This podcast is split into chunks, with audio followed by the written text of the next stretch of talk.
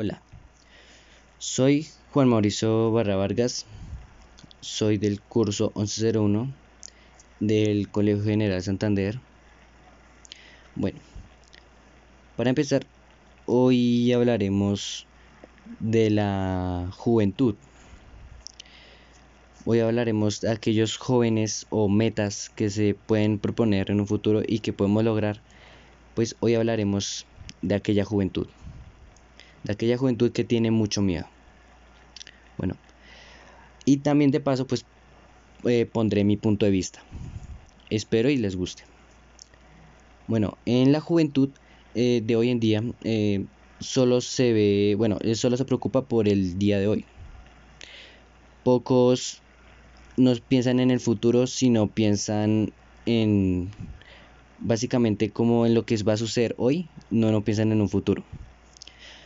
Entonces, esa es una problemática que podemos ver.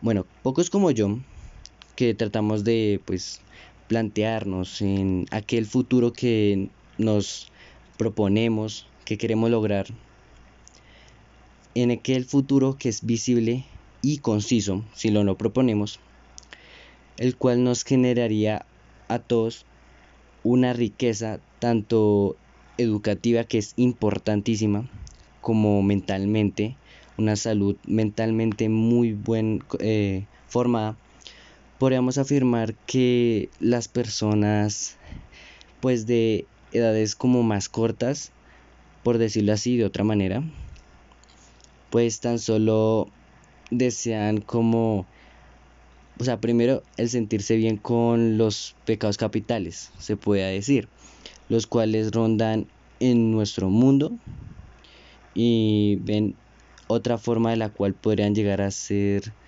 más entretenida y con mejores provechos, eh, más entretenida y con mejores provechos, que es el estudio. Pues la innovación o incluso el trabajo duro en ascensos, que es lo que nos proponen como en nuestros Anteriormente cuando éramos pequeños nos proponían eso, conseguir un trabajo, es, perdón, estudiar, conseguir un trabajo y después de ese trabajo ejercer la profesión que uno, pues, a la cual uno estudió. La idea de esto es, digamos, escalar como poco a poco. Como primero conseguir un estudio, después el trabajo, después de aquel trabajo conseguir aquello que tanto anhelamos, que es la riqueza. Bueno, después de plantear esto, eh, bueno, los estudiantes pues poco a poco como que no aprovechan eso, algunos no aprovechan esto, algunos piensan que pues su futuro se va a idealizar de una manera fácil, pero termina siendo equivocado, porque pues si no se trabaja duro no se va a conseguir nada.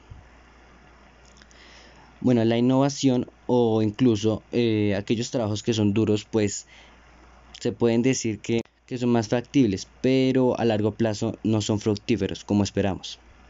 Como es un trabajo que pues tiene un buen salario o una buena sostenibilidad pues para una misma persona. Aclaro, no estoy diciendo que los jóvenes, me incluyo, no somos perezosos. Y es así. No, no, es, lo estoy diciendo en ese sentido, sino lo digo es porque pues básicamente algunos jóvenes tan solo piensan como en vivir lo que es hoy y no pensar en un futuro. O sea, pretenden que el futuro tan solo llegue como de la nada, ¿sí? Como que se las cosas de la nada y así no funciona. Si no se propone, no se va a lograr nada. Bueno, después de eso, eh, por eso es lo que quiero dar a entender, es que si lo que he dicho, si no lo proponemos, si lo logramos, si nos lo planteamos desde un principio a lograr aquel futuro que tanto anhelamos, sería muy fácil lograrlo. Ya que somos una generación que pues hemos visto en algunas ocasiones, en algunos pasados en nuestro país, eh, puede mover masas. Los jóvenes somos caracterizados por ser como revolucionarios, en el sentido de que queremos lograr un cambio. El problema es que el cambio, lo logran algunos, pero no todos. Y si algunos hacen algo, otros, pues si no lo hacen, no hay como una mejor una mejor relación, se puede decir, o no existe como aquello que se llega, se quiere llegar, como ese, a ese preciso fin de lograr un cambio. Si unos proponen y otros no, pues no se va a lograr nada. Pero también un factor que influye.